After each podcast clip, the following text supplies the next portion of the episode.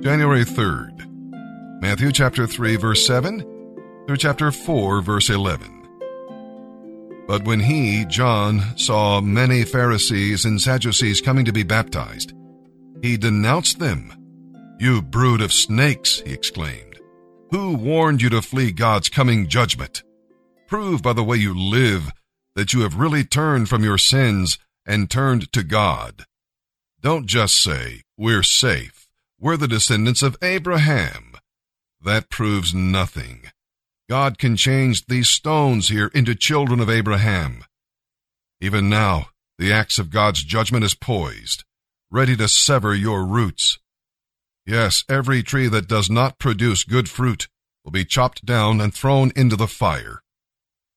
I baptize with water those who turn from their sins and turn to God. But someone is coming soon who is far greater than I am, so much greater that I am not even worthy to be a slave. He will baptize you with the Holy Spirit and with fire. He is ready to separate the chaff from the grain with his winnowing fork. Then he will clean up the threshing area, storing the grain in his barn, but burning the chaff with never-ending fire. Then Jesus went from Galilee to the Jordan River to be baptized by John. But John didn't want to baptize him.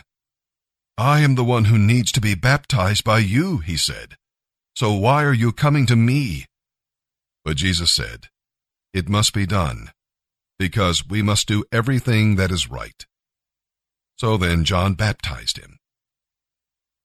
After his baptism, as Jesus came up out of the water, the heavens were opened, and he saw the Spirit of God descending like a dove and settling on him. And a voice from heaven said, this is my beloved Son, and I am fully pleased with him. Then Jesus was led out into the wilderness by the Holy Spirit to be tempted there by the devil. For forty days and forty nights he ate nothing and became very hungry. Then the devil came and said to him, If you are the Son of God, change these stones into loaves of bread. But Jesus told him, No, the scriptures say people need more than bread for their life. They must feed on every word of God. Then the devil took him to Jerusalem, to the highest point of the temple, and said, If you're the Son of God, jump off. For the scriptures say, He orders His angels to protect you, and they will hold you with their hands, to keep you from striking your foot on a stone. Jesus responded, The scriptures also say, Do not test the Lord your God. Next, the devil took him to the peak of a very high mountain and showed him the nations of the world and all their glory. I will give it all to you, he said, if you will only kneel down and worship me. Get out of here, Satan, Jesus told him. For the scriptures say, You must worship the Lord your God, serve only him. Then the devil went away, and angels came and cared for Jesus. The thing to try when all else fails is again. The person who really wants to do something finds a way. The person who does not finds an excuse. The person who prevails is the person who refuses to give up. The person with the mental toughness is the person who will triumph. The testing of your faith produces perseverance. The man who can get up one more time than the time he's knocked down is going to be the winner. Being knocked down is not a problem, but staying down is a problem.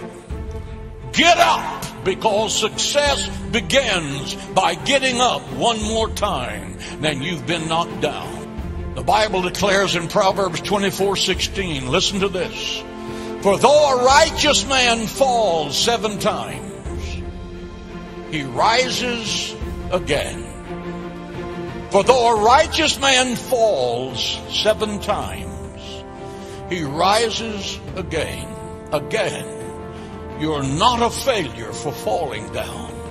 You're a failure for staying down. You know, it's amazing how many people in the world have done phenomenal things after having failed numerous times in their life.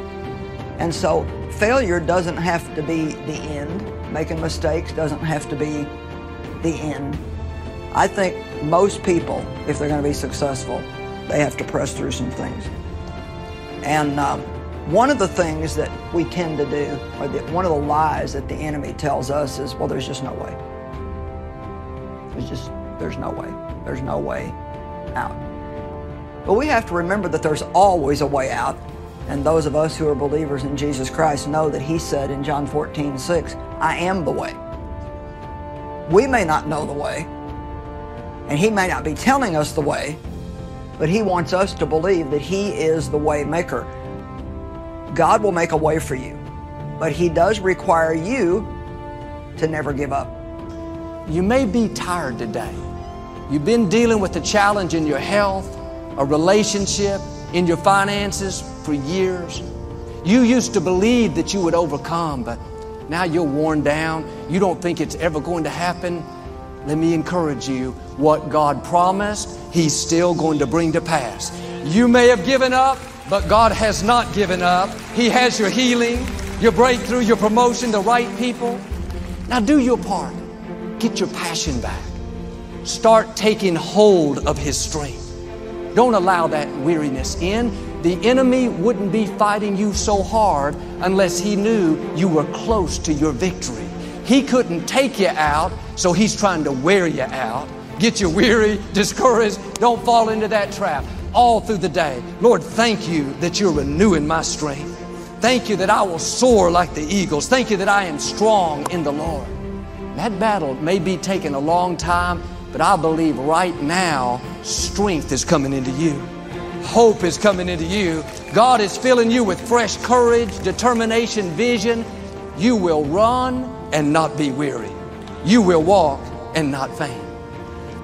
Don't give up on yourself because if you do, then what you're saying is God's not big enough to change me. There's nobody that is beyond change. God can change every single one of us. I don't want you to give up. I don't want you just to throw in the towel and quit. If all you can do right now is just get out of that bed and walk across the room, do something. And if you'll do what you can do, God will do what you cannot do. The difference between possibility and the impossible lies in your own personal persistence. Persistence is the path to victory for every champion.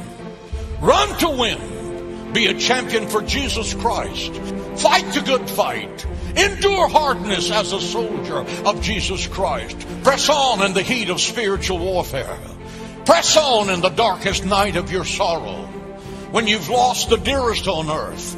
Press on when all seems lost and hopeless. Press on when your dreams have been shattered and seem hopelessly outdated.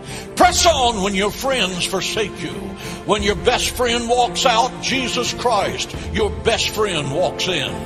Press on because the God of heaven will never leave you nor forsake you, even to the ends of the earth. Press on, press on, press on, press on, press on, press on. The victory is yours if you will not quit.